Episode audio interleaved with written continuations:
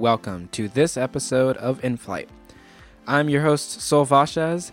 Boy, it has been a while since we have sat down and had an InFlight episode. I am so sorry for that, but as you guys know, we had a whole entire simulator release, so things, of course, were very busy around that time, and getting InFlight episodes wasn't exactly the priority, so thank you guys so much for sticking with us during this time of silence. We have a great episode ahead of us today, and we have a great lineup of guests coming this way. So InFlight is coming back, and we're going to be releasing regularly as soon as we possibly can, and we have some great guests coming on, as I said. We're taking it back to X-Plane for this episode, but the guests that we have in the future are MSFS focused. So if you are interested in that, please stay tuned because we have great guests coming on the way. Our guests today are Joe and Matheson, who are the two primary people behind SimVR Labs. Now you may be asking yourself, what is SimVR Labs?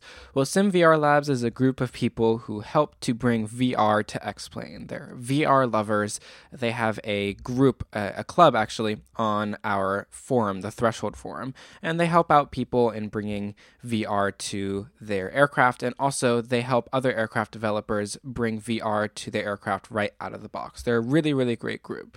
So we spent this entire episode talking to them about VR in X-Plane and also MSFS, talking about the advantages it has, the disadvantages it has, and how they all got started in doing this for X-Plane developers and X-Plane users. So please help me welcome Joe and Matheson from SimVR Labs. Joe and Matheson, thank you so much for joining us today. Welcome to the show. How are you doing today? Doing well. Thanks for having me. I'm great. Thanks for inviting us. Yeah, absolutely. Thank you guys for reaching out to us and making your presence known amongst the two in-flight hosts. So tell us a little bit about yourselves, because as I just alluded to, I didn't know about SimVR Labs until you reached out to us. And I'm sure that that sentiment is also shared amongst some of our listeners. So tell us about what you guys do, how you guys got into it, and maybe after that, if you guys want to just get into a little bit about yourselves as well, and the type of people you are. Sure. I'll go. I'm Joe, and I started SimVR Labs back in what would have been April 2018, which is when X-Plane 11.20 was in beta, and it was the beginning of VR in X-Plane. And it just so happened that the Christmas before that, I got a Oculus Rift CV1, and VR totally changed my world, right, with flight sims. At the time, DCS was the only way I had tried VR in a flight sim, and it had totally like transformed everything that I was about in flight sims, right? So I've been simming for a long time. I'm 39 years old, and I've been doing this since I was 12, right? So FS4, FS5.0. And so one of my dreams has always been to have a full-size cockpit, right? And all the switches, all the knobs, and have them in all the places in the cockpit that they would really be. And so when you reach over to, reset the bleeds, when you reach up to reset the bleeds, I wanted those bleeds to be right where they should be, and I wanted to reach as far over into the cockpit to actually flip those switches as you would in real life. And so I wanted to build this giant cockpit. Well, that takes a lot of money, obviously. I mean, people were doing it back in the day, and right out of high school, instead of making a lot of money, I went into the Marine Corps. And so I was in the military, and actually at the time in the military was the only time I had really had enough money saved up to actually make the dream happen. But then I'm in the military, and like I'm moving from base to base. Who wants to take this giant cockpit with them or whatever? And then, after I got out of the military, the dream kind of died because life is life, and it costs a lot of money to live. And so, right. So yeah. So then my wife ends up buying me these VR goggles, and next thing you know, I've got these controllers in my hand, And literally, I'm sitting in the Saab, the leading edge Saab 340, and to reset the bleeds, I have to reach out as far as you would in real life. And I'm like, holy freaking crap. Like, I am in the plane. It's not like I'm like looking at a 2D window of the plane. I'm like in the plane. So it was like total game changer for me. And yeah, like, I mean, you know, you trade some visual like resolution and like some blurriness for the immersion. Mm-hmm. But the immersion was just, it was it for me. Like, it was totally. So anyway, so I'm in this thing, and X-Plane baby VR comes out, right? It's in its infancy, and I'm sitting in like the Cessna 172, that X-Plane, the default one, and it's fine. Like, all the levers work and everything, but then when I jump into like an add-on plane, it's all jacked, right? The whole thing is like, it just feels. And I know if you guys listening have tried an add-on aircraft that's not VR ready, you know what I'm talking about. All the switches are like either backwards or super touchy, or like they're not even like close to like how you would switch them in real life. And the levers, like you're lifting up and down to something that you should be pushing in and out, and so it's just like all wrong. And so I'm like, well, this can't be how it is. And so I waited for a little bit because I'm not very patient with this stuff, but I waited for a little bit to see if devs were going to get on board and like update their aircraft. And I found out quickly that no one knew how to do it. Like it wasn't that they didn't want to, it was that no one knew how. And so I'm like, okay, I've got to figure this thing out. So I took it upon myself to, you know, sit back and figure it out. Literally, I took the Baron B 58, the default one. It was messed up, and it's a Laminar default aircraft, but it was all messed up. You couldn't do the magnetos. When you tried to like do a mag check, it was so twitchy that you would go from both to off and cut the engine trying to do the mag check. I'm like, I can't even. So, and this is Laminar. Like, it wasn't even right. And so I'm like, the people who made the VR possible. People that made the VR possible. I'm like, why? I'm like, how? And so I start going switch by switch, man, lever by lever, trying to figure it out. Like, what makes this thing tick? Like, what is it that makes this thing more sensitive or less sensitive? Is it possible for me to find a number in some file somewhere? Because X-Plane's like this giant like science project anyway. And so these files are like, you can just open them, most of them, with like a text editor and start doing stuff with them. I mean, everybody kind of knows that if you've dug into X-Plane. And so there's a thing called a VR config, and I learned about that. And then I learned about manipulators in another object file that are in all these aircraft folders. And so once I learned a little bit about it, I had a decision to make, right? So the decision is, I have this knowledge. I feel like I have a little bit more knowledge than any of the other devs out there in the VR world, right? I was literally the tip of the spear on this thing, right? And so I started fixing up a few aircraft. I fixed up the Baron and a few other little ones, and then I jumped right into the Saab because that's still my favorite of all time, right? The Saab. And so I jumped into it, and that one took me like a month. It literally took me a month to fix. Now, I know that doesn't sound like it's that much time in like the flight simulator development world, but for this type of work, it is like it's a dizzying amount of time because of how tedious this could be, right, Matheson? It's just definitely. So I'm sitting there, and I remember getting lightheaded at how much work I have to put into this thing and how much I still don't know. Like, I knew enough to fix a switch, but I had no idea how to like fix a yoke, or like the yoke wasn't even like grabbable. Like, you'd reach out with your controller to try to touch some of this stuff, just wasn't even like there. Like, it was there physically, but there was no like manipulator spot to grab and click and hold and move. And I'm like, man, what am I going to do? So I started reaching out to different people in the community, and one of them was Jan Martin Kroll from Stairport Sceneries. This dude was a godsend to me because he told me the missing link, which was a 3D modeling software that taught me about animations and stuff. And then I figured out how to how to basically make click spots for things that don't have click spots. Once I figured that out, I was just like, boom, I just went all over the place fixing up this aircraft. And so when I released it, everybody's like, "Oh my gosh, dude, you are a magician!" Like all these different things, and I'm like, no, I'm not. I'm like, I just have like a ton of knowledge. Now, when you have that kind of knowledge and no one else has it, you really only have two options of what to do with it.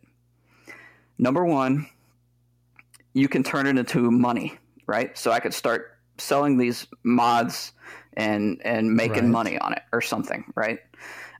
Or I need to get this knowledge out there.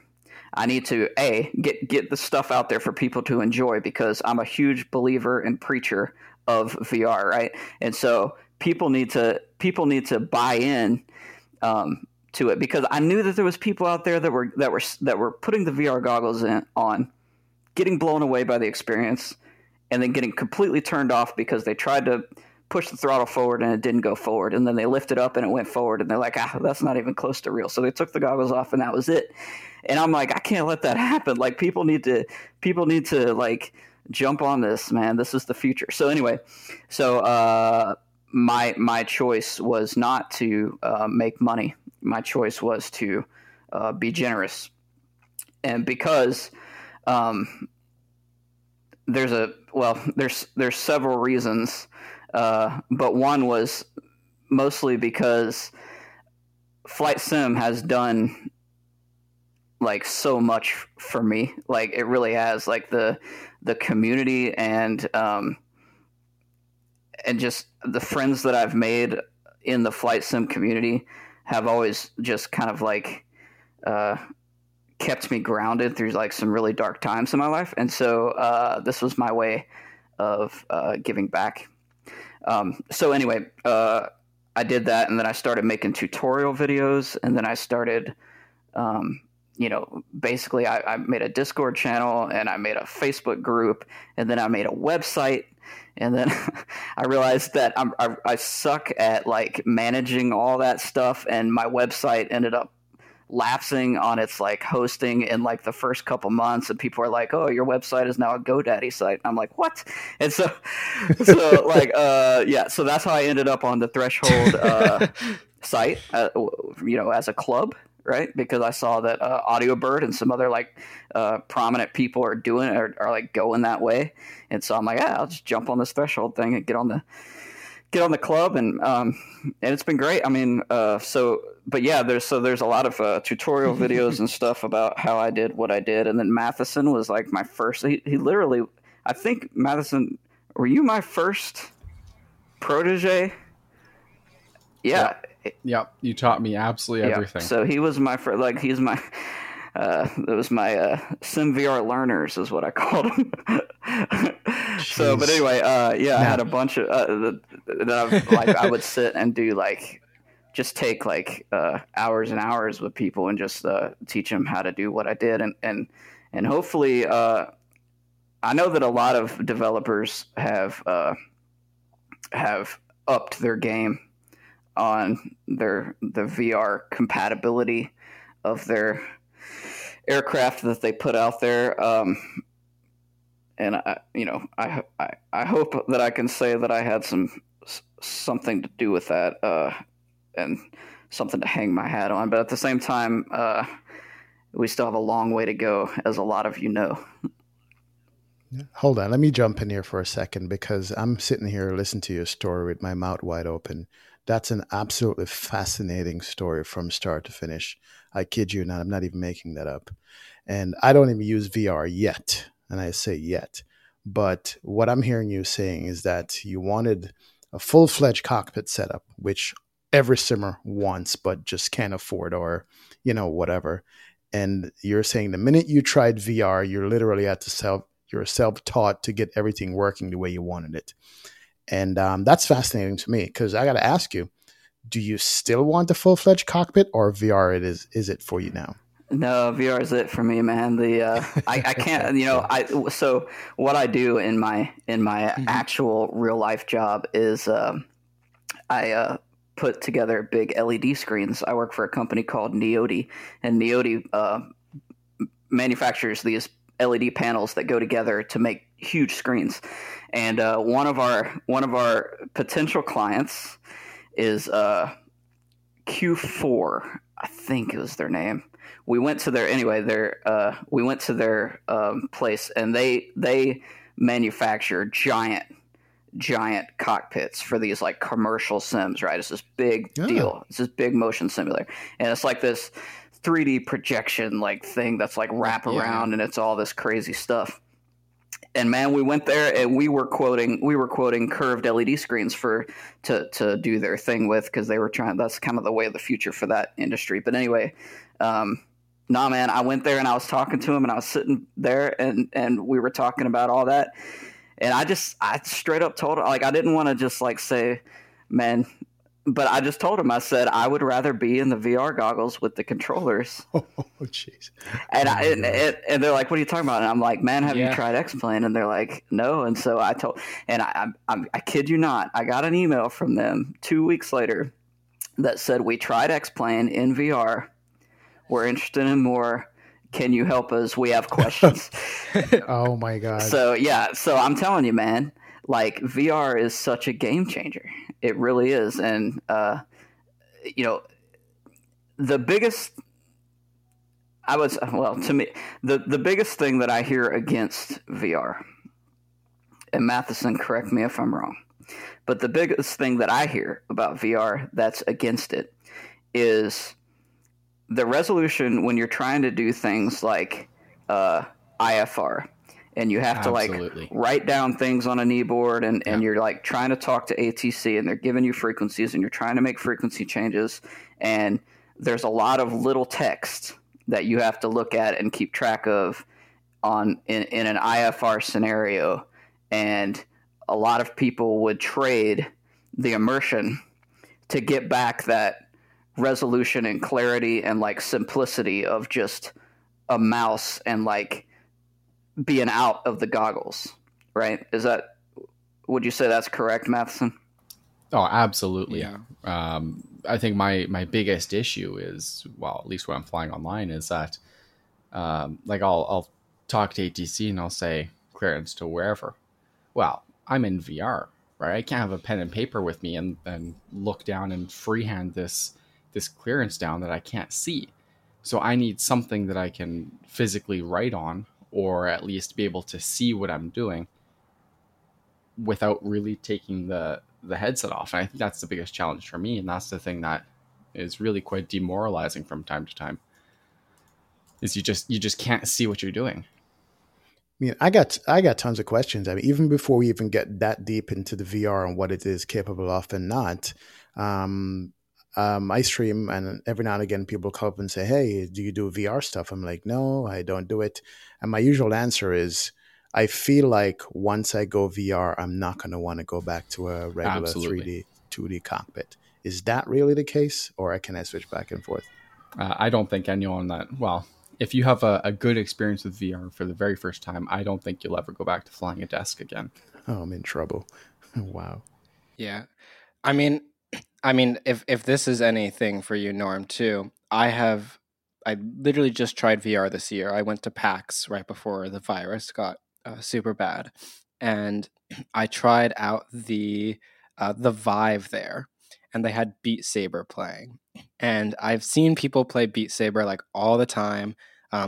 Alex, who is our COO, plays Beat Saber a lot. Not as much anymore, but it was kind of used to be the running joke that he'd play it like religiously, and it looked kind of fun, and I didn't fully understand it. And I just have to say, like, I could spend literal hours doing that. And that's just something as simple as having these wands in your hand and hitting these blocks and directions. So I can't even imagine what it's like for a flight simulator. But I also think that what we were touching on just now with that whole thing where it's difficult because there are some trade-offs to being in VR, such as requesting a clearance and not being able to write things down. I feel like that's going to change really soon because companies are already really expanding with augmented reality, and it feels as if they're trying to combine augmented reality with virtual reality to bring even more experiences. As two people who are a lot more in the VR game, and Norm and I aren't as much, would you say that that's true, that it's coming and those shortcomings will soon be resolved? I think absolutely. Both major headsets, the Rift and the Vive, allow you to press a button, open up a menu, and then turn on the front-facing cameras. But, I mean, the cameras aren't really good enough to the point that you can see your own writing. But, like, it's going in the right direction. So once those cameras and then the display and the headset actually increases in quality, then you'll be able to press a button, write down your clearance with a real pen and paper, look at it, read it back to ATC, and then be able to have that as a reference later on. Yeah, there's also... But we're just not quite there yet. Yeah, the programming in Sim has a lot to do with it too. For example, there's a game out that's considered one of the biggest AAA games in VR right now called Half-Life Alyx, right? And so I got Half-Life Alyx because I'm a big fan. And the very first part, the opening part of Half-Life Alyx, is they drop you just outside this little house. And then you turn around and you go in the house, and there's a window, and the window's kind of dirty. And just under the window is a ledge with an eraser and a dry erase marker.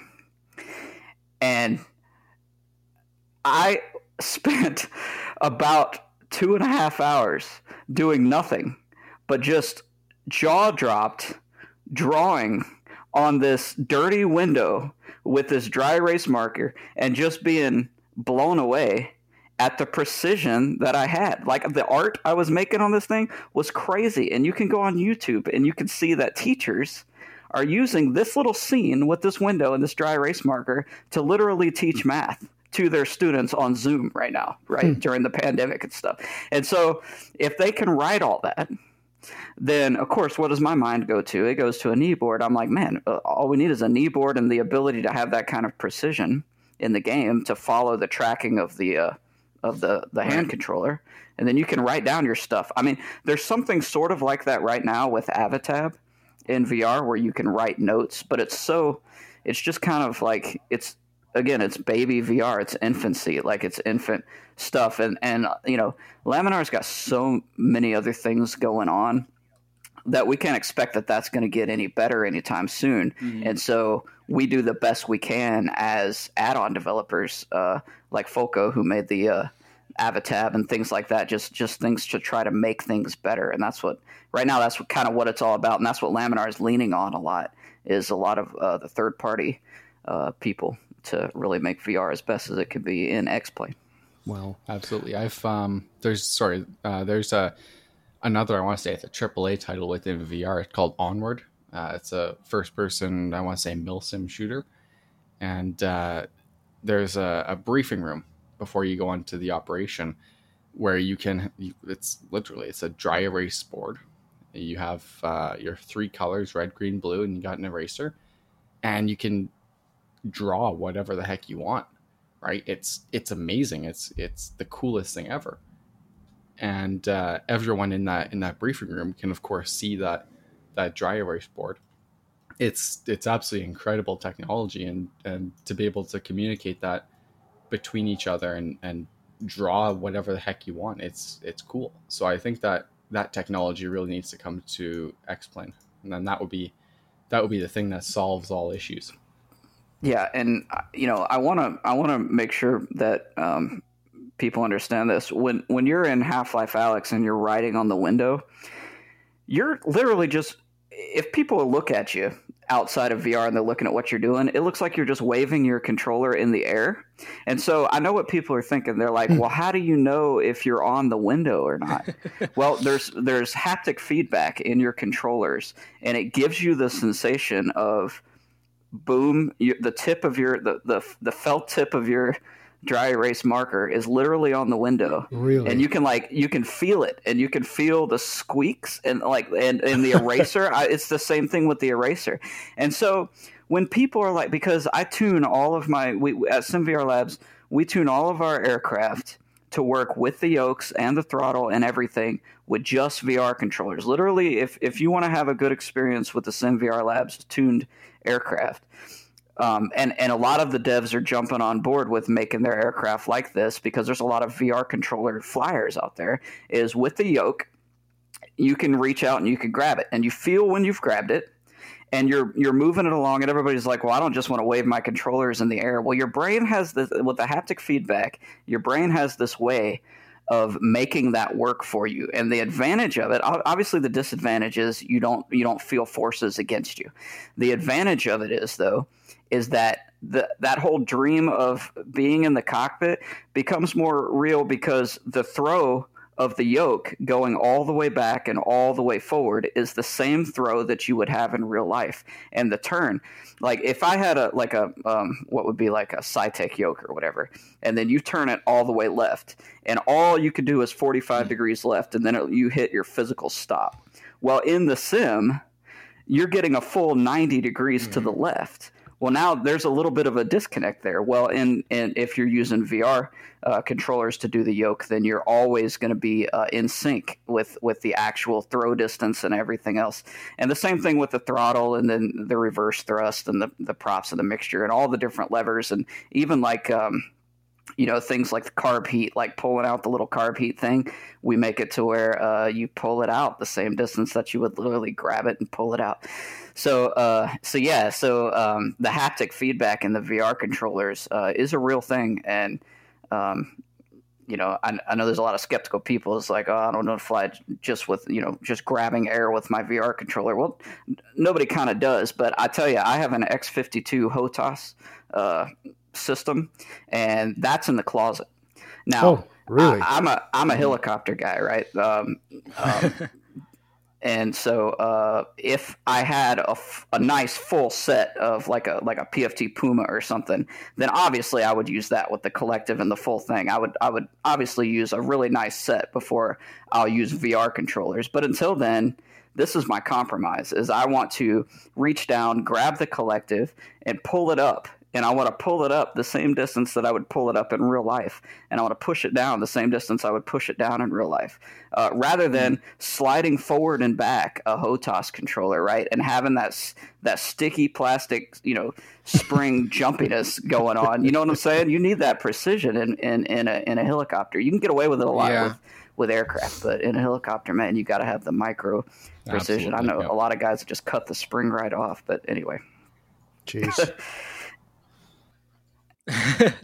No, I mean, you're talking about that haptic feedback thing and people being skeptical. And when you were saying it initially, I hadn't even thought about that being a possibility. And I was kind of like, Joe, I don't think you know what you're talking about. But then I was thinking about how I have a MacBook Pro, and I have one of the ones with the haptic feedback on for the mouse pad. And you were talking about that whole thing with your brain. Once you got to that point, I can totally see where you're coming from there as somebody who hasn't experienced it myself, because I know that, if this is maybe something that people have more commonly done, if you've ever used one of the new MacBooks and you click on the thing, that's a haptic feedback. The glass doesn't actually move. Your trackpad feels like you're actually clicking. Yep. Your trackpad does the same thing with my phone. And I guess it's like my iPhone XR. Yeah. It feels like a click screen, but there is no click. It's just the haptic feedback at the right moment with the right amount of pressure. It feeds back to your finger, and you feel it. So I could just imagine sitting in the cockpit flipping switches with a little bit of feedback at your fingertips that says, yes, that switch is flipped. So you have the sound, you have the little bit of feel in your fingertips, and you can visually see it. That probably is enough for your brain to say, yeah, we're good. Yep. So tell us, how do you think that, not how, what do you think needs to happen in order for the simulation experience to be completely seamless and everything to be perfect for you to like never ever consider just looking at a screen ever again? Is it like a new product, or is it a new type of way that you integrate things? How do you foresee that happening? Matheson, do you want to take this one? I never really got to introduce myself. Actually, how about that's a good point. Let's jump back.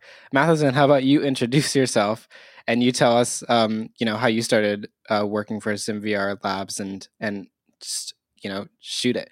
Well, to start off, I don't know. I've been with X-Plane for probably about 10 years now, just coming up on 10 years.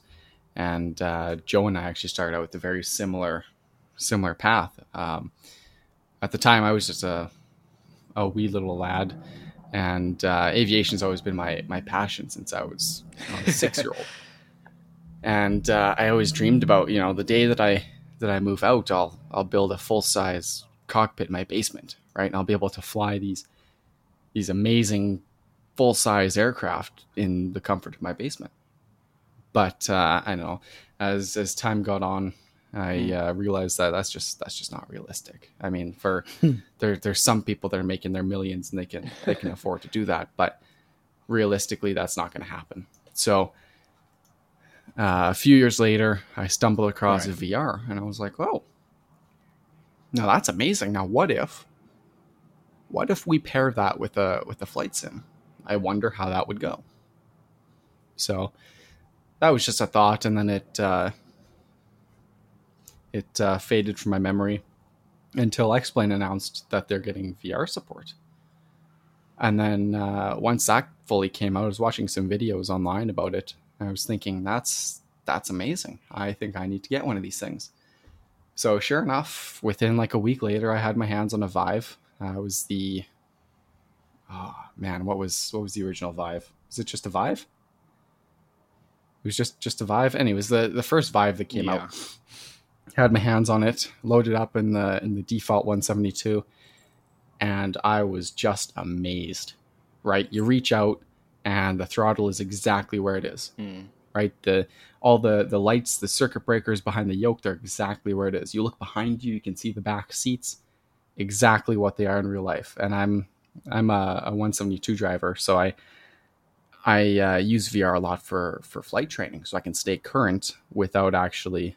not legally current, but I can stay proficient without flying the real plane. And that's absolutely priceless to me. So I don't need to go and book a really expensive plane just to practice, slow flight or navigation or whatever. And so anyways, this 172 is just perfect. Amazing. It could get some work in hindsight with the manipulators, but the scale of things, the textures, the way everything looks, just perfect. So then I'm thinking, okay, let's load up a different plane. So the plane that I was flying at the time that I really enjoyed was the Soulmade Sim Beaver. And I loaded that thing up, and it was just a complete nightmare, right? Buttons didn't work. I would turn a switch to the right, and then it would flick a million times back and forth between the on and off position. The yoke was non-existent. I couldn't grab it. Throttles, you moved your hand up instead of pushing the hand forwards. Doors didn't work. It was terrible. So then I'm thinking, oh, well, how do I get this thing to work? Surely there's got to be some way that I can make this thing work, because the 172 works. So me being the guy that I am, once I get set my mind to something, I'll do it, or at least I'll try my very best until there's a physical roadblock in the way that I can't do it. So I'm not sure exactly how I got in contact with Joe, but he offered his hand out and was like, "I'll help you. Let's get this thing working." So it was, I don't know, probably about 2 weeks of working to get this beaver working, and at that point he was doing most of the work. Right. Just trying to tell me, well, okay, this number, if you move it to 1, it'll now do this. But if you set it to 0, it'll do that. Right. And then you want this manipulator because this manipulator does this. And you don't want this manipulator because this manipulator does that. Right. Just explaining everything to me. And it was like opening up that closet that takes you to Narnia, like a completely different world. Something that I couldn't wrap my head around. Mm-hmm. So then I found the X-Plane development forum that Joe kept linking to me, and I was reading through that, and it's all gibberish, right? Jeez. So I'm asking Joe, like, how does any of this stuff apply? And I don't know how it all worked, but eventually I was able to do probably about the other half of the plane myself. And then Joe would help me tweak some things up and answer all the questions, kind of hold my hand throughout the process. Then we eventually released it. Mm-hmm. And I finally had that Beaver that I loved to fly in VR. Now, it took like a month of solid work just to get this thing to the point where you could fly it. But Joe had now taught me everything that I needed to know to progress into something a little bit more complex. So, and I think the plane that I ventured into next was, I think it was the X-Crafts Embraers. You jumped right in. You jumped right into the deep end, dude. Oh boy, yeah, that was. I thought the Beaver was bad. Absolutely not. That was the X-Crafts Embraers. I could not think of a plane that is just. There's nothing worse that a beginner could pick up than those planes. And that's not saying anything bad against the dev teams, but it's an old product now, right? It was built for what, X-Plane 10 back in the day, I think. They're all using panel manipulators, which those don't work at all for VR. They just don't work. And that's fine. That's the standard that it was way back in the day. But now that we have all these different types of manipulators, it doesn't work. So anyways, I needed to end up taking the entire plane, like the entire manipulator system apart. I ended up building a brand new cockpit OBJ from scratch. Joe ended up custom coding some switches so that way it worked somewhat decently to the point where we can actually use it in VR. Now, it still doesn't work perfectly, but at least it's at the point that we can use it. And oh boy, that was a huge project. So once we finally got those planes done, that was like, okay, well, I've now done that. What can't I do at this point? So then I started working on some personal projects and trying to get things working with different airplanes, trying my very best to learn what I can by myself. And then I started talking to some developers, and I'm like, hey, I think it was SSG that I reached out to first, saying, I really love your 747. This was version 1 at the time. Would it be okay if I work on an unofficial modification for it? So that way I can bring VR support to it. So that way everyone can enjoy it in VR that use it. And they were like, sure, that's great. We already had someone trying to work on it before, but they didn't succeed. They ended up giving up for whatever reason. So I start working on this plane, and then they reach out again and they say, would you like to work on our 747-8?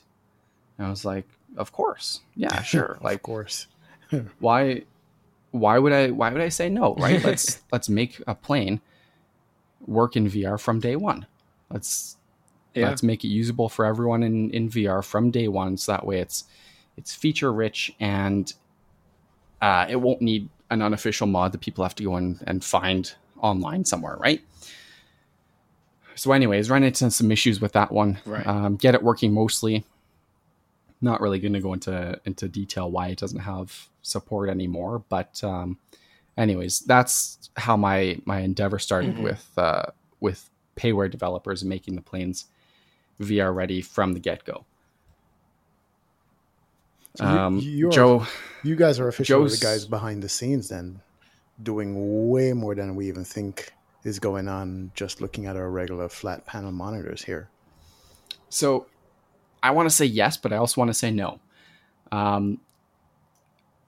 Part of both of our goals here, Joe and I, is to help third-party developers make their products VR compatible from the get-go. And ideally, like Joe and I, we don't really want to be working on every single aircraft that comes out, right? That's not realistic. So if we can teach the developers how to do it themselves, that adds so much more value than just, you know, 2 or 3 guys working on these planes that may or may not be possible to add VR functionality after the fact, after they're released, right? Right. So that was the goal, is to get these developers up to speed, educate them on how the VR world works and how they can build their aircraft to be suitable for the minority of VR users. Any one of the major Airbus or Boeings at a great level of VR right now, maybe the Zibo or the Flight Factor or the Tolus? There's a lot of them. So the Zibo mod, for sure. That one, we haven't touched it. Zibo has done a fantastic job of ensuring that the plane stays in good VR shape.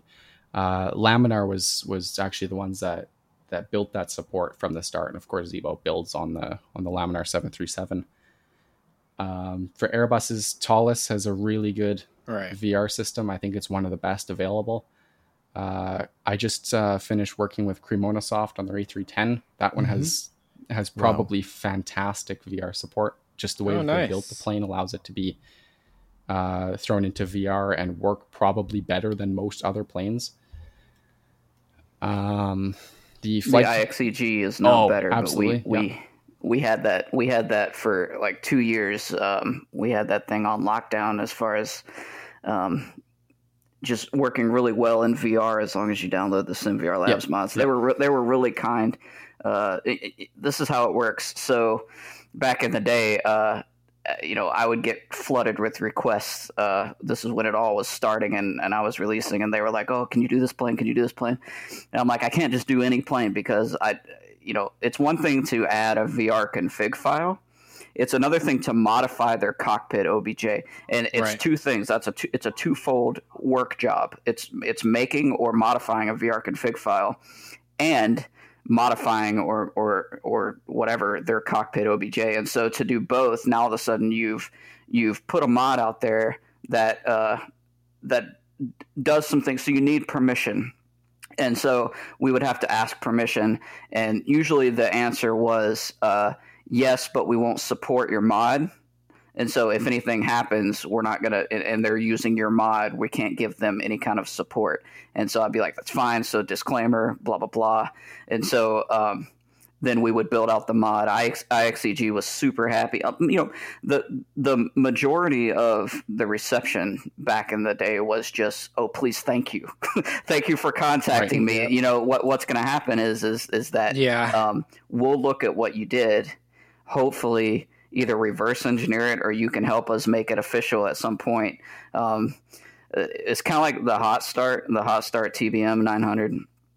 When it came out, they released it, and it was, I've been watching the streams and everything, the development work on that one as it was getting ready to release.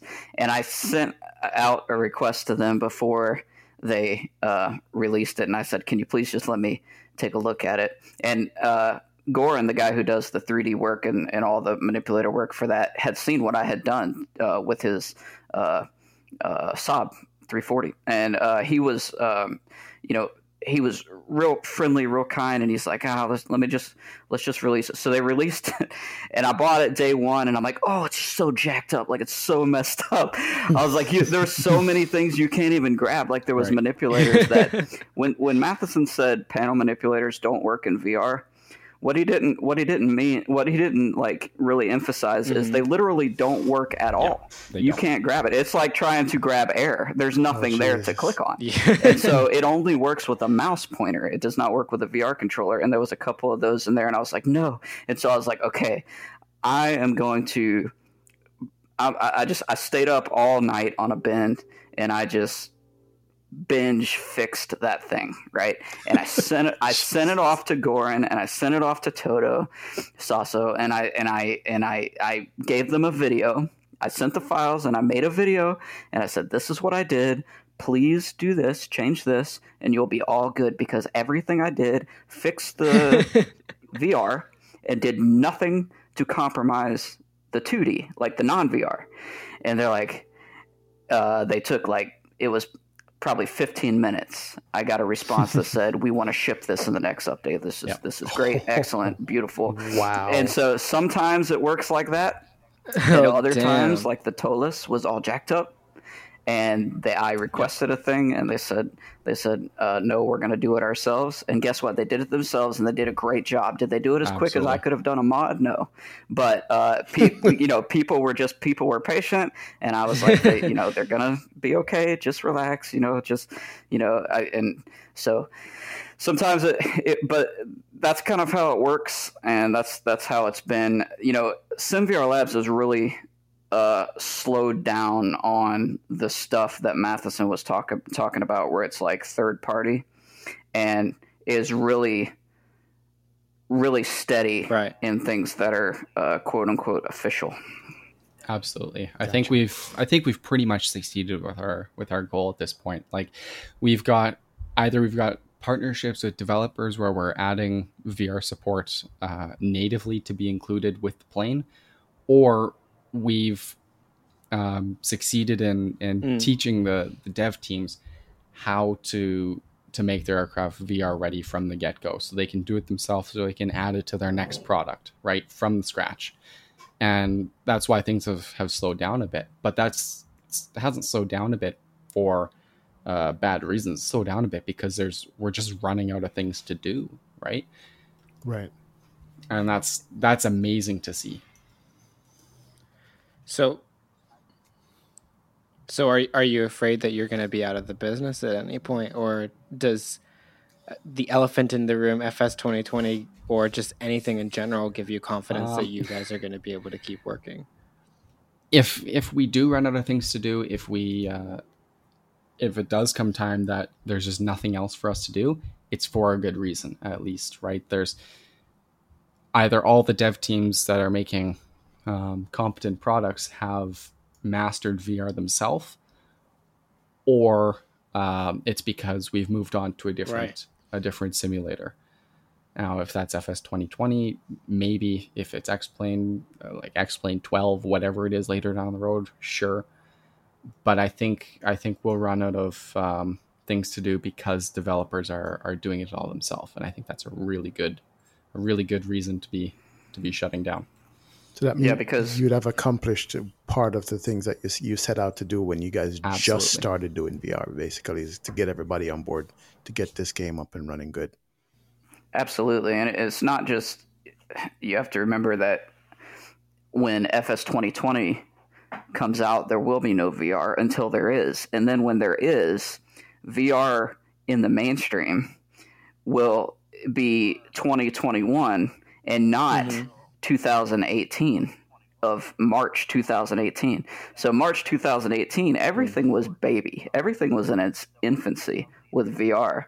And so I think FS 2020, when they finally do VR, they're going to do it in a way that they're going to look at how other flight sims have done VR and how other flight sims are doing it well and how they're not doing it well. And they're going to apply, some of those methods to it. And so because, VR and DCS is kind of a totally different world when it comes to how they do their manipulators and stuff versus VR in X-Plane and how you would control the switches and stuff in there too. So they're going to take, I have a lot of confidence in FS 2020 that they're going to take a good look at how everybody else is doing things and try to do the best they can with what they see. And hopefully, Matheson and I and some of the other SimVR Labs guys can be proud of what we accomplished and proud of how we sort of, ushered VR into the flight sim community as best as we could. Of course. And, who knows, like FS 2020, it's a brand new platform, right? It's still based on the FSX days, but I mean, the VR for FS 2020 will be completely brand new. So who knows how they'll do it? Will they have a very similar cockpit OBJ VR config system? Probably not. So, I mean, people really need to go and learn a brand new system. Right. So will that be Joe and I that that does that? Will that be someone else from the SimVR Labs team? Maybe. Or will that be Asobo themselves helping the third-party developers? Who knows, right? But it's a brand new system, so I don't really know how that'll plan out for the future. I can actually hear you guys getting excited already, to be honest. I'm very excited. I can see your guys' brains working, going, yeah, I want to get our hands on this and see what this is all made of. Something new to start over again. I'm not part of the alpha, and I'm super jealous. Welcome to the club. I understand. Definitely. Let me step back a second here, because I mentioned before, I've never used VR. I think I looked at the goggles one time and it was like trash. This is years ago. So for the new flight simmer or people who have been in flight sim and never touched VR before, between you guys, what is the base hardware, CPU, GPU that you would recommend to get started, and what goggles? And just basically, for somebody new into it, what do you need to get started in this thing? I think you've just opened up Pandora's box. Oh boy. Yeah. Well, you need $600 to buy the goggles. No, so, well, while there's a lot of truth to what I just said, I'm running still Oculus Rift CV1, right? The very first iteration of the Oculus Rift. Most of my peers and compadres have moved on to at least the Rift S, if not the Vive Pro or the Reverb Pro. The Reverb Pro, by the way, is the one that's getting just crazy good reviews. Yeah. So, just based on what I've seen, I've never put it on my head, but based on what I've seen as far as people getting, reviewing them for X-Plane, the Reverb Pro is getting some great reviews. But I am running the CV1 on a Ryzen, actually, at 3.7 gigahertz and with a 1070 NVIDIA card. And it locks at 30 frames a second, and my settings are high on the textures, high on the whatever, and the other one, and medium on the auto gen, and then obviously reflections are turned all the way down, and HDR on the other setting so I can get some lights at night with my landing lights and stuff. But yeah, so and it holds pretty good at 30 frames a second. It locks into something called ASW, which is a thing that makes it feel like 90 frames a second rather than 30 frames a second. Like it's kind of like some hocus pocus that they do. There's some magic numbers that you want to lock onto on frame rate when you start dealing with frame rates and VR. And Matheson probably knows a lot more about this and can explain it better. But when you start dealing with frame rates with VR, you have to kind of forget everything you know about what's great. And because 50 frames a second in VR is terrible.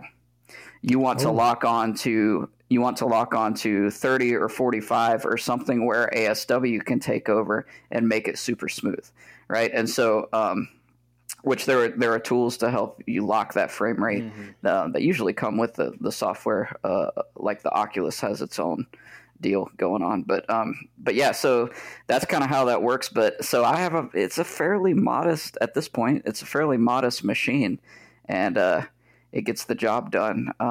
That being said, everybody wants more, and of course I want more. If I had a Reverb Pro trying to run off my Ryzen, I would be in trouble, right? I need more. I need more horsepower to drive more pixels. So. Now, let me know if I got ripped off. Then sorry. So let me just say this. Tell me if I got ripped off when I bought my Dell.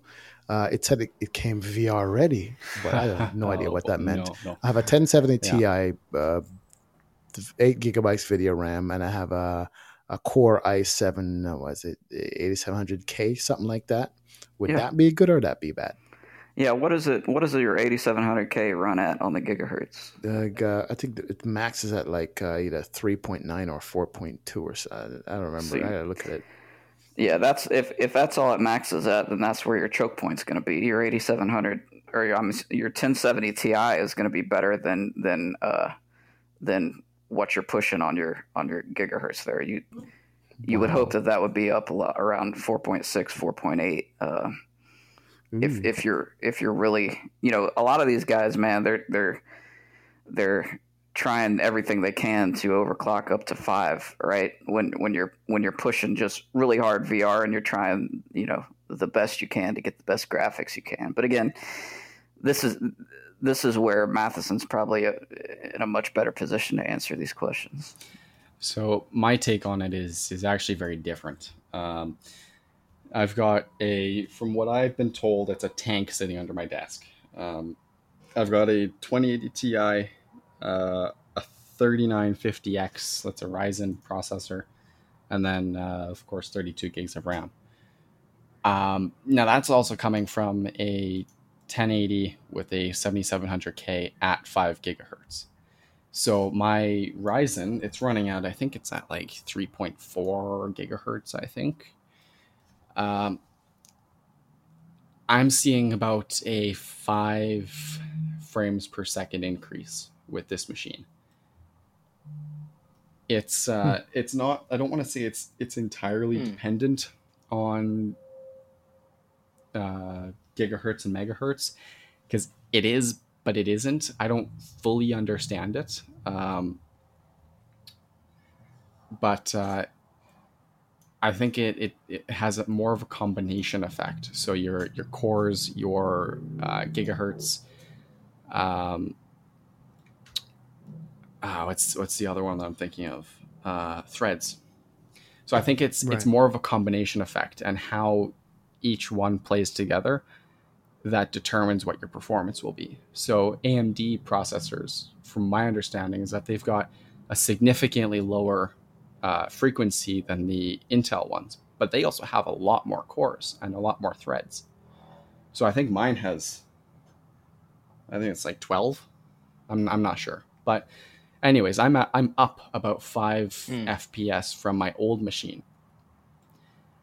But of course, if you're wanting to get into VR, I would not recommend this machine. It costs way too much than you'll ever see benefit in VR. So realistically, to get into VR, you're probably looking at about 1070 with about a 7700K. And then you'll be able to run X-Plane at about medium-high settings with fluid frames. But that's also not taking into account scenery, plugins, all the other enhancements and things that run inside X-Plane that'll tank your FPS.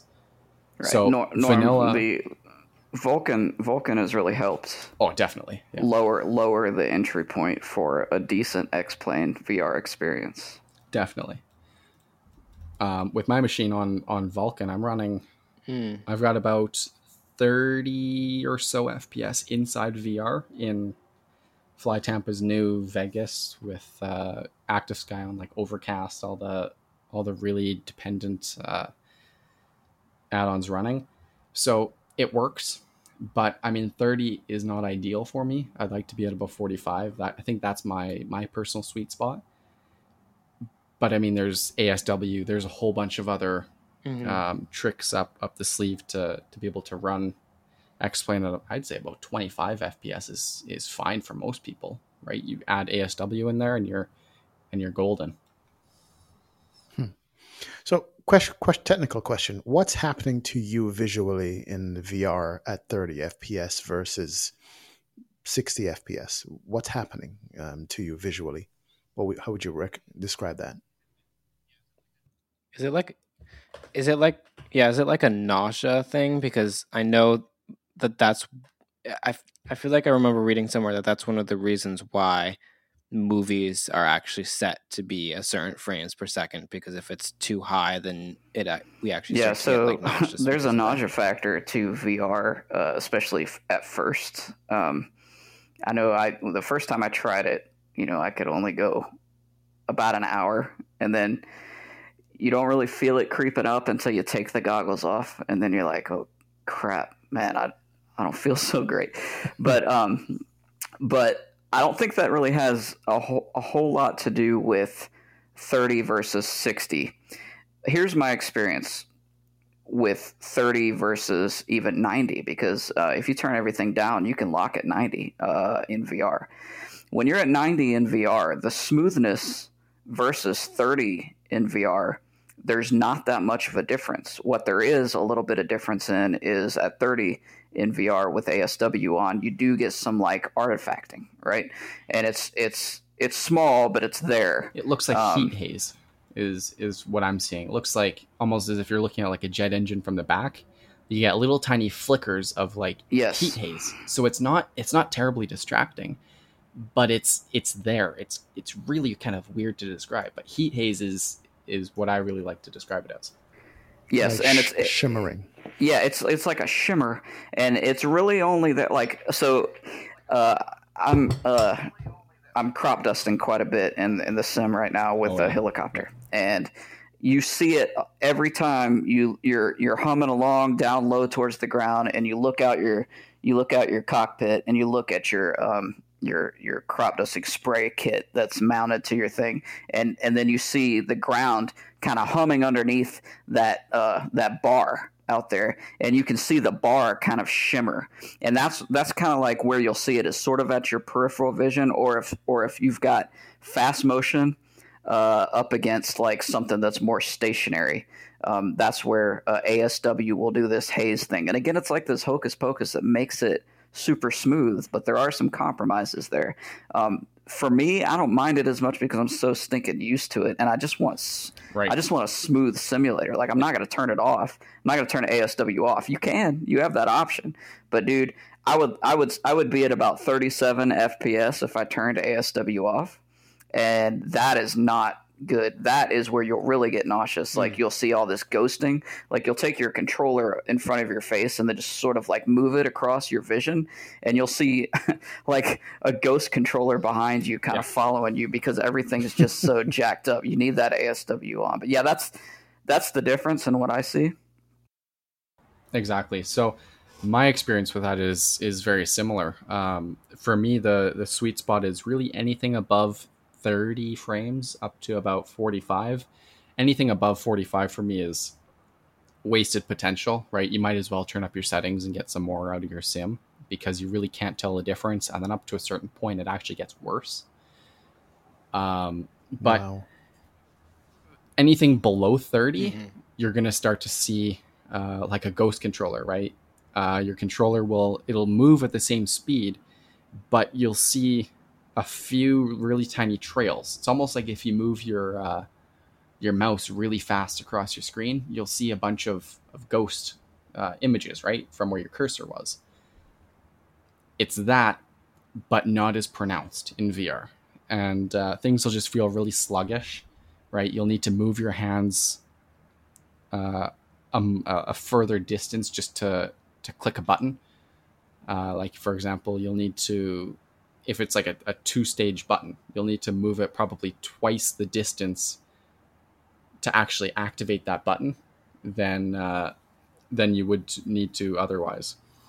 And you'll be done. You'll be in that state for about 10 seconds. Exactly. You'll be like, this is crap, and you'll take the goggles off. And then you'll be like, how do I fix this? Because this ain't working. Yeah. There's a lot of times where I'm actually running at 25 frames. Like, I'm flying on VatSim, and I've got flying into like, I don't know, LA. LA is a really heavy area. Mm-hmm. If you pair that with a lot of traffic and some weather, I'll be running at like 23, 25 frames. It's not fun, and I'll actually start to get sick. There's been times where I need to disconnect, take my headset off, go for a walk, because I'll get sick and I'll get a really bad headache. It's not fun. So there's definitely compromises. For a newbie, I'd say you need to learn your system. Fly in LA with high settings, then turn your settings down one notch until you finally get it to the point where it's okay for LA, right? Then if you go all the way up to like, I don't know, Cambridge Bay, way up in like northern Canada, where there's absolutely nothing there but water, then turn your settings up to the point where it's okay for that area. And then you need to kind of find the sweet spot in between those two. Right. And adjust your settings for your flight. I'm constantly adjusting them back and forth. There's not a flight where I load up and I don't adjust my settings. If I'm flying into Toronto, my settings will be pretty much all the way down, just because I need that FPS boost. Otherwise, I'll get sick. So it's kind of like how a lot of simmers just tweak their settings, you know, regularly in general. Like I do that because sometimes I'll install an add-on that I really want to have, but also it compromises my frames a little bit. But it's just doing that over and over and just finding that spot that either works the best for Absolutely. Certain areas or works the best for the it's not much different than how you would do it in non-VR. Right. Now, I mean, does that get annoying ever, having to constantly switch settings, or does it become second nature? Second nature if you're doing that quite a bit. You know, I'm not always flying from Indiana into downtown Chicago on every flight. But if I know that's going to happen, I'm flying from literally nothing, cornfields, to downtown Chicago. I can't leave everything on high in HDR, and that's true in VR or not in VR. Like, there comes a point where you're just not going to suffer, 18 frames a second, no matter what you're in. So you're going to adjust your settings, but most of the time, you know, I'm not constantly adjusting like Matheson, but I don't fly the big iron like Matheson does either. He puts more miles on. I mean, I don't know if you watch his streams, he's in these, big aircraft putting a bunch of miles. I'm more of a VR helicopter guy, so it's not as much of a challenge for me. Right. So Matheson is a guy I need to talk to about, because I don't do any GA flying whatsoever. I love the big iron. I love the tube liners. And you stream those, Matheson, also, the tube liners? Every once in a while, if it's a flight that I'm flying from, like Edmonton to Winnipeg, where there's really nothing to see, it's nice and flat. I'll throw up a stream, right? Because I have extra frames that I can spare, right? I've got hardware potential that I might as well use. If I'm flying, like the new Global Art Vancouver, which is very, very, very heavy on frames, to Global Art Toronto, which is again very heavy on frames, I won't stream that because I can't afford to lose that performance. That extra performance, yeah. Because, I mean, I've known maybe 3 streamers who stream in VR, or I've tried a couple of them, and then one guy does it religiously, the other guy stopped doing it. So I would love to watch more streamers do the VR stuff and maybe myself eventually get into it, you know what I mean? I always tell them, like, hey, listen, I think once I go VR, I'm never going to go back. And that's why I haven't even looked at it yet. For sure. Yeah. Oh, I'm still waiting for it to come up. I definitely think you won't go back. And I guess we didn't really answer what headset would be best for the newbies getting into it. My personal recommendation is go with the Reverb G2 that's coming out. It's set to release really soon. It's at a very competitive price point, and it's one of the best headsets out there for in terms of specifications. Now, of course, it's a headset that's not released. I can't exactly say it's this fantastic, life-changing miracle product, because I don't know, right? Nobody knows yet. But if what they're advertising is correct, it'll be this really, really, really amazing headset for a fraction of the price as the competitors. Wow. Is that the HP product? I'm looking at it. I believe, it's the HP Reverb G2. So it's got comparable specs to the Index, to the, I think the Pimax, the 16K the 8K? I don't know.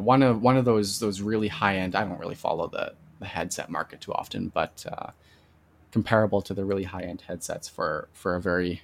very small price tag.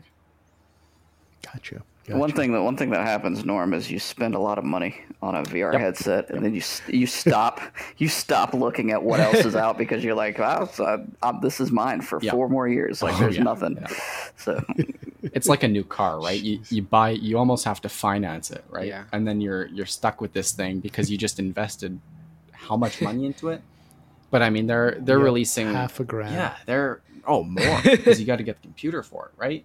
So you've invested all this money into it, and then, 2 years later, they come out with a brand new headset. Well, you still haven't recuperated the price, so you can't justify paying that much more for the latest and greatest. Yeah. So you just have to make your headset yours. Exactly. Yeah. Wear it down until it doesn't work anymore, or wear it down to the point where the new headsets are just so much better than what you have right now that it's really worth every penny to upgrade. So here's my question. Before we begin to wrap up, we've been talking about all the benefits of VR, and the ways to get into VR. In your opinion, who isn't VR for? Who shouldn't be listening to this conversation and or consider getting a headset? What's the audience of people who should maybe wait until either it's evolved more or just waited in general? I want to say people that are very susceptible to inner ear. I want to say, is it vertigo? It's one of those conditions, imbalance. Right? Imbalance. That's what I'm looking for. People that are really susceptible to those, yeah. I would say stay very clear away from VR. Otherwise, you're going to have a bad day. I know a few people that have vertigo and have tried VR, and it's not good for them. I'd also say people with disabilities, right, that have like limited mobility, that can't really reach up as far. You could try it, but it might not be the same experience for you. The nice thing about at least X-Plane VR is you squeeze the controller's trigger a little bit, and then you get like a little lightsaber, right? A little laser that comes out of the controller, and you can point that up at a switch and then flick it. So you really don't need to move a whole lot. But then you should really ask yourself, is that experience worth it? And for some, it definitely is. For me, not really. I'd much rather reach up physically and have the sensation of actually grabbing a switch. But for some, that might not really be worth it, because that's really the whole point of VR, is being able to reach up, grab whatever you're looking for, rather than use like a laser and kind of turn something that's way out in front of you. So should people stay away from it if they have disabilities? Maybe, maybe not. That's totally up to the person, though. But it's something that should be warned, and it should be something that they should proceed with caution. My dad hates VR. He's tried it several times. He's a big flight simmer, and before I did the VR thing, I helped him build a cockpit in his in his living room, which my mom loves. But it's the Arduino card and the whole deal with all the switches and all the little Chinese little switches and encoders and stuff. And he's got a separate screen that he uses just as a dedicated GPS. He's got the full thing with the yoke and the full thing. And he comes over and, because, I'm so excited about VR, I can't stop talking about it when we talk about Flight Sim. And, he comes and he tries it, man. He puts it on his head. He's got these big glasses that he has to wear. By the way, for people who don't know, if you need corrective vision glasses or contacts, you need those in VR. Oh, absolutely. Because, for whatever reason, the sense of space is still the sense of space, and things that are far away are still far away.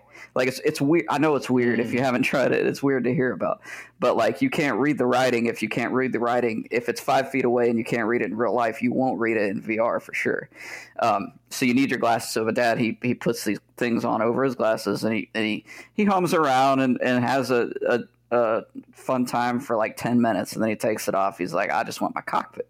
He wants what he's used to, and he wants to click and feel and twist and push and all the things that he has. He's kind of a creature of habit. And so if you're if you're in that space and you're a creature of habit and you like things the way they are, and you're kind of not necessarily afraid to learn something completely new and feel something completely new, but you just like it the way that it is, and you just get so much satisfaction out of the way that it is with your TV and your speakers and your cockpit and your whole deal. If all of that's fine and you're perfectly satisfied, I would say, you know, stick with it, man. Just stick with what you like and do what you like and try it, you know, try it like my dad did, try it. And if you don't like it, or if it's like not for you for the long term, then whatever. But I would say, Norm, you need to run, not walk. You need to run and get you into some sort of VR headset and get into an aircraft. And I'm saying this is just even to try it somewhere. Get into an aircraft that you know is good, Zibo. Get into the Zibo. You're familiar with it enough that you would know where everything is, but when you sit in it and you're in it and your shoulder is like a foot away from the actual like sidewall bulkhead of the aircraft, it's just something that's kind of like otherworldly until you try it. So, jeez. Yeah. So it's basically 1-for-1 representation in the VR. Yes, as long as the developers got their scale right. there's a lot of aircraft out there where the actual exterior scale of the aircraft is very well done, but the interior they took some liberties on in their 3D model on the actual scale of it. So some of the aircraft aren't, and so VR doesn't let you lie like that. Like 2D would let you like lie about that, but VR will call you out on it, man. It's like, why are my pedals like 3 feet away from each other? Like I got to spread my. But anyway, Jesus, I can imagine. Wow. No, it's good stuff. You know, it's gonna happen. It's not a matter of if. It's just a matter of when for me. How much space do you need in front of your desk or in front of you when you use the VR to click and stuff? That's a good question. That's a real good question. Matheson, why don't you take this one? Oh, boy. It all depends on what aircraft you're going to fly, right? If you're wanting to fly, you know, an A380 with a huge cockpit, you're going to want probably the equivalent space if you really want to take advantage of VR, if you really want to be able to reach around and jump from seat to seat and be able to reach everything properly. Yeah, you want about that same size. But if you just want to fly from one seat only and reach just the switches that you're supposed to be reaching for, then honestly, I have probably about a 2 square meter space that I use, and that's fine. I can reach around everywhere. I don't hit anything. Don't need to worry about damage anything, and it's great. So it all depends on what aircraft you want to fly and what experience you're wanting to get out of it.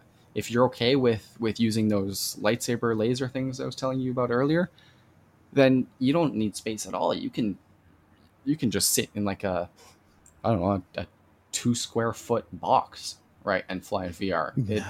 It works just fine. But if you want to really be able to reach up and grab everything, then that's totally aircraft specific. One of the paradigm shifts that I had to make when I first started VR was this exact thing. And you're so used to, as a simmer for years and years and years, sitting at a desk. Yeah. Right. You're sitting and your legs are there with the desk, and under the desk is your pedals, and then on the desk is your yoke, and you've got the mouse. And what I had to learn to do was push back away from that. So what I do, and some people turn themselves completely sideways.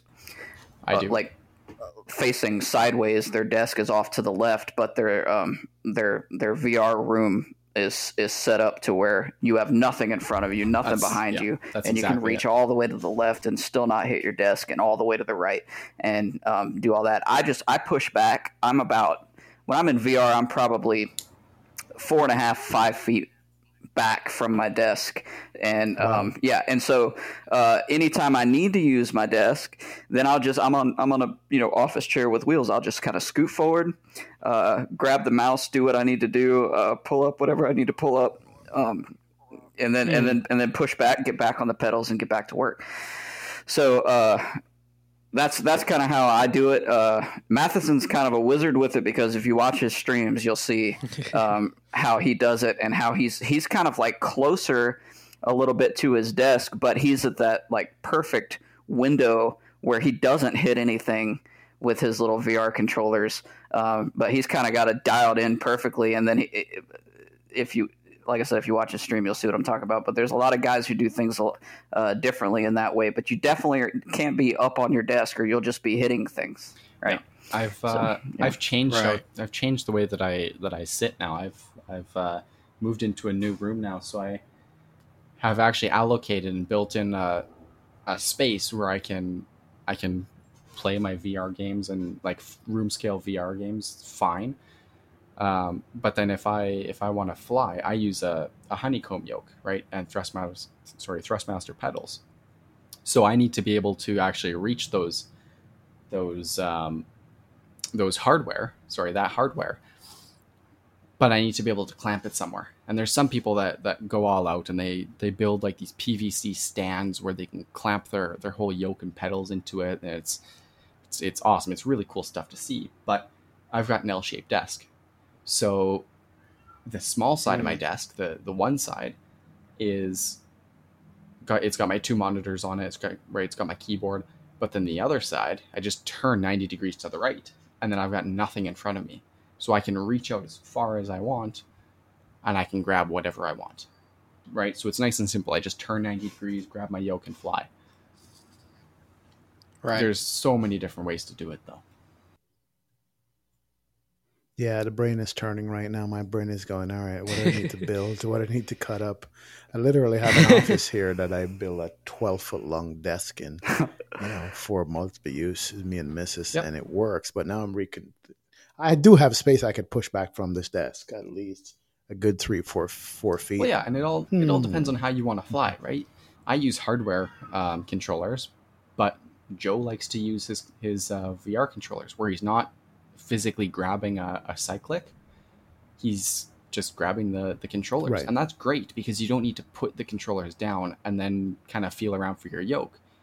I'd much rather have the precision and the haptic feedback from the trim buttons on the yoke, the autopilot disconnect buttons, right? I'd much rather just move my thumb over and click a button, right, than release from the throttle with my other hand and then operate the button on the side of the throttle, or I don't know how they actually do it, but to me it just doesn't seem so intuitive. But everyone's got their preference, right? Right. Gotcha. So, whatever style or whatever works for you will dictate your space. So whatever plane you fly, if you fly a big plane, you're gonna need a bigger space. If you fly just a tiny little like 150, you can fly in a cardboard box if you want to. If you want to fly with hardware controllers, that'll dictate your space as well, right? Because you need somewhere to mount it. If you just want to fly with the VR controllers itself, then you can move your chair over to a spot in the room which you've got a lot of space for, and then you don't need to worry about anything. The possibilities are really endless. How far off is gloves in VR stuff? Okay, that's a question. So I actually have a pair of captive gloves. Right now they are very, very, very early in development. They've got a partnership with Eagle Dynamics from DCS World to natively include them in DCS. And to my knowledge, that's going quite well. It's slow, but they're working with Eagle Dynamics directly to make it work beautifully in DCS. I haven't been able to get it working myself because the software is a little bit weird right now. But for X-Plane, those gloves don't work at all. There's other gloves. I think there's like a hand sensor or a hand tracker, which you don't need to wear gloves at all, and you can reach out. And I've heard that some people are having success with those, but I'm not sure exactly how they're using them or how they're operating like buttons, how they're grabbing buttons and turning them. Is in X-Plane, some buttons you can reach out and you can just grab and you can turn. Some you need to like tap with the mouse, constantly click. So I'm not sure how they're working with those buttons, but I don't know. Maybe Joe has some insight into that. Yeah, it's kind of gesture based. But I don't have a whole lot more insight other than I did see some gloves that have these like hydraulics on them that go back onto your forearm, and it's like each finger has a little hydraulic line that goes back to this thing on the forearm, and then so as you squeeze, it will stop you when your fingertips have touched a 3D mesh. The things will stop your fingers from going forward more, and so that gives you the feeling of you've touched it, right? And so that could be something that's on the horizon. Another thing that I just wanted to mention that was like, well, what is the state of VR in the world? One of the big things as far as VR development is Blender has just released a beta version with full VR support to be able to create 3D models in VR. So you're literally modeling like in VR, which is absolutely sick. And my first thought was, how the crap, like, how do you do that with like, so if I wanted to make an aircraft, what do I need, a ladder? Like, how am I going to get up there and like do the window? So I'm like, it's got to have some sort of zoom scale, because even like then if I go into like the bolt head, it's like, what do I make? Am I going to make this thing with like a little toothpick or whatever? Like, how am I going to model that? Like something so tiny. Teleport. Yeah. So it's got to be. But anyway, yeah. So just that in and of itself is really cool. Wow. Yeah. You're getting me so excited, because we talked about Ready Player One in the last episode. And how we all kind of wanted a sim that was just like the whole thing. And now this is just another aspect to that whole conversation where it's like, honestly, VR has the full potential to be better than full setups, I'd say. And because when you brought up that whole thing earlier about having a whole cockpit setup, I've always, sorry, I just bumped my microphone. I've always...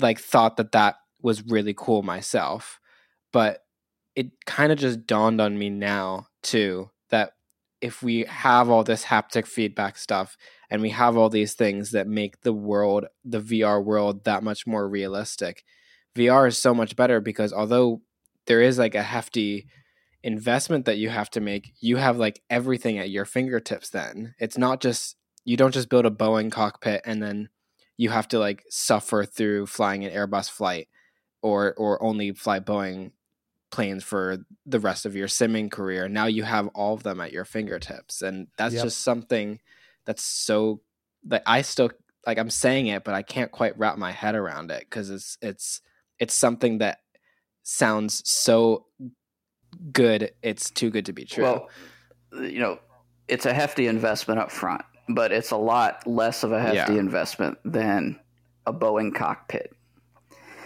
Yeah, the other thing is you can spend $35,000 and all that time on this Boeing cockpit, and you can go in the sim and play and crash, and you're going down in this $30,000 cockpit. I guarantee you won't, right before impact, you will not put your arms up over your eyes and your stomach will not lurch. But I promise you, in VR, it happens, man. The first time I went up in VR, it was in a 172. And I'm sitting in there and I'm like, let's just try this thing. It's my first time.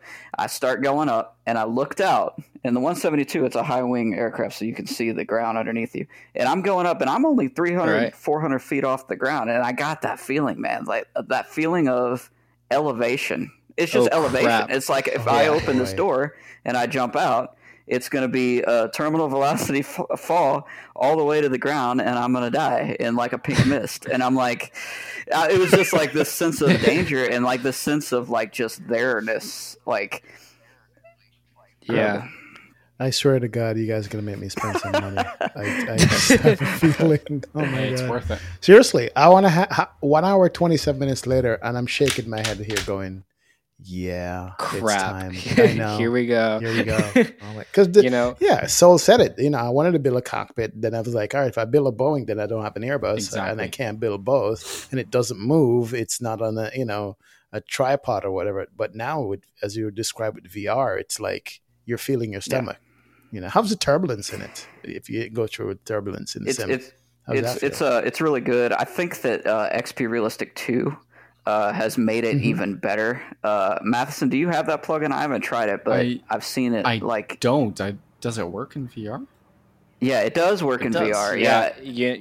You know, actually, Roy loves VR like you guys do, and he very specifically told us, I'm not releasing XP Realistic 2 until it has VR support because I want that. Yeah, he spent a lot of time on the VR because he, like you, really wanted that experience for himself. I think he's a VR guy. I think I need to get my hands on it because I departed Calgary actually 2 days ago, and if you guys know anything about Alberta storms up in Canada, like the air comes over the mountains and it cools and you get these giant thunderstorms, right? Like these really powerful thunderstorms. So anyways, I'm departing Calgary and I'm dodging these thunderstorms and the plane's just, it's going nuts. So I fly through, I guess too close to one of these thunderstorms and the plane just shakes itself apart. To the point where I think X-Plane, I think I encountered an X-Plane bug because I handled everything exactly as I should have, to my knowledge. And my engines, I couldn't climb it. They were at full power, and I leveled off, and it was stalling the plane. So it's almost like my engines just lost power, but I could throttle all the way up. Anyways, but it wasn't icing, right? It wasn't icing at all, which is bizarre. That's what I was trying to prevent, but I was thinking, like, I'm sitting in this plane that's getting completely shook apart by this thunderstorm, and my head is rock solid, right? It's rock solid in the cockpit. And I'm like, that's a little bit weird. It's a little bit weird. So I had no idea that XP Realistic actually worked in VR and adds that. So I think I need to get my hands on that. Yeah, it's beautiful. Yeah. I haven't tried it, but man, I've seen the videos, and he knocked it out of the park. The helicopter simming community is like over the moon about it. And if the helicopter guys are loving it, then know it's pretty good because they're a picky bunch when it comes to weather and turbulence and getting things right as far as flying through the air, the feeling of flying through an actual air mass. Yeah. Roy did a great job with that plugin, and I don't fly it with VR, but I did a review of the plugin, and I was actually really blown away by it and all the stuff that he added. It was really, honestly, like next level. I've never seen a visual plugin do things the way that he had done it. He did a fantastic job, so I'd highly recommend it. And you'll have to let me know what it's like, because he spent so much time on it. I'd love to hear like what you guys think about it as well, who are very seasoned in VR stuff. I'm sure that you'll have a lot to say about it, because I remember him talking about having some issues initially with just making it not make you get nauseous whenever it was like moving around a bunch, and having to figure that out was like a whole chore. But when he figured it out, he said it was next level. But I also really quickly want to go back to that whole thing you were talking about, Joe, earlier with the altitude.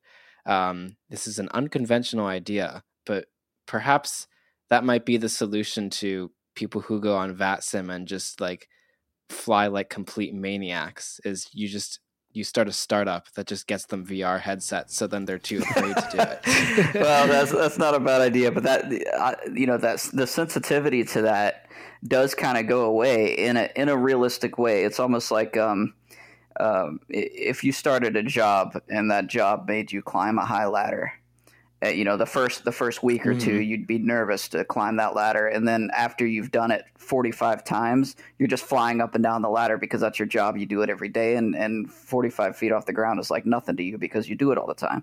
Well, that's kind of what happens with this. And with real pilots too, I mean, they lose that sense of danger as they're going up in a normal climb. Now, you still don't lose that sense when things are going wrong. When things are going wrong, man, it always feels like, oh crap, I really screwed this up. I told you I'm crop dusting right now quite a bit. I'm writing a plugin that is a crop dusting plugin. It's everything spraying. Everything that you could spray, like so, putting out fires and different things, you can do all this with this plugin. And so I'm doing all these things where it's like I'm so low and I'm going so fast and I'm spraying and you're if you've ever watched a crop duster, man, they look it's like Psycho. Right, but they're in total control. But it's like this is like air shows have nothing on crop dusters, and I'm doing this in VR, and I'm just learning so much again, all over again about piloting and doing things the right way, because they do it in such a methodical way that it's really not a stunt. It's really controlled, and it's really this thing. But in VR, unreal. It's like really, honestly, it's like my favorite VR experience so far is doing this this really low level, high speed crop dusting stuff is like unbelievable. Absolutely. I've got pretty awesome some really passionate love for Air Force fighters, like fighter jets, anything fast. I love to fly, so I'm flying around in the Just Flight Hawk. I think that's one of my favorite planes out there right now. Sweet and plane. It's amazing. And I'm doing loops, I'm doing rolls, I'm rolling onto target to drop some bombs. I'm shooting down aircraft, and it's absolutely insane. The sense of height is unreal. The sense of speed is unreal. Even like DCS is a better example for this, because you've got a true combat sim with proper flight dynamics. So if you yank your stick all the way over to the left, your plane is gonna it's gonna just take off. It's gonna roll. You're probably gonna throw up. Right. The only thing that's missing there is the G-force effect. Right. So if you hit some turbulence, your head is in the same spot. Right. You don't feel anything on your body. There's no punishment for yanking back on the stick and going straight up in a real plane. If you don't have like a G suit on, if you don't have training for that, you're going to pass out, right? You're going to probably pass out instantly. Yeah. Like, yank on the stick, you're done. So that's the biggest setback for me flying fast jets in VR, is you don't have that true punishment of G forces that limits your abilities, right? Yeah, and I mean, that makes complete sense, because I remember hearing somewhere that I think most, if not all, modern fighter jets, the only limitation is the person flying them. Absolutely. And that the maneuvers, the crazy maneuvers that you see some sim pilots do just for fun, like that would, like the jet could totally handle it and do it so well, but that would kill you. Yeah, like you get into like a, I don't know, like an extra 300S or an extra 350 or one of those really tiny, race aircraft that are supposed to be super new maneuverability. Those things will kill you, right? Like there's no gene limiting. There's no, you don't wear a G suit. It's pure you versus plane. And if you don't respect it, you're in for a really bad day. And I really wish that VR had the ability to simulate that at least in a less deadly fashion, but at least give you some kind of feedback for the respect that you're giving your plane, right? Yeah, absolutely. It's coming. It's Ready Player One. They had that platform where you can walk and run on and I've been tracking my back is saying that I'm good the way it is.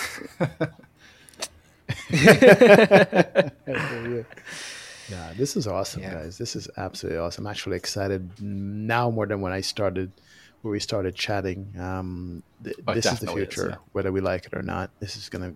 I think if everyone could try VR at least once, if everyone could have a good first attempt in VR, I think VR headsets would fly off the shelves. And this community would be completely different. Everyone would have a much different appreciation for our hobby. Yeah, definitely. I mean, hearing you guys talk, I completely agree with that. And I'm excited to try Flight Sim and VR for the first time. Maybe I'll be able to soon. Who knows? Hopefully that's something that I can do without having to drop a bunch of money first in order to get into it. But thank you guys so much for enlightening Norm and I about this whole thing. I'm with Norm in the fact that I am definitely a lot more interested in VR than I was when we first started this conversation. So thank you guys so much. For on. Yeah, you're welcome. Thanks for having us. Yeah, absolutely. And make sure to, reach out again if you want to come back on and talk to us once FS 2020 happens and tell us all the amazing things that you guys are experiencing when that happens. So thank you guys so much for coming on the show and talking to us. It's been really great. Thanks, Sol. Yeah, thanks again. It was a blast talking to you guys. Absolutely.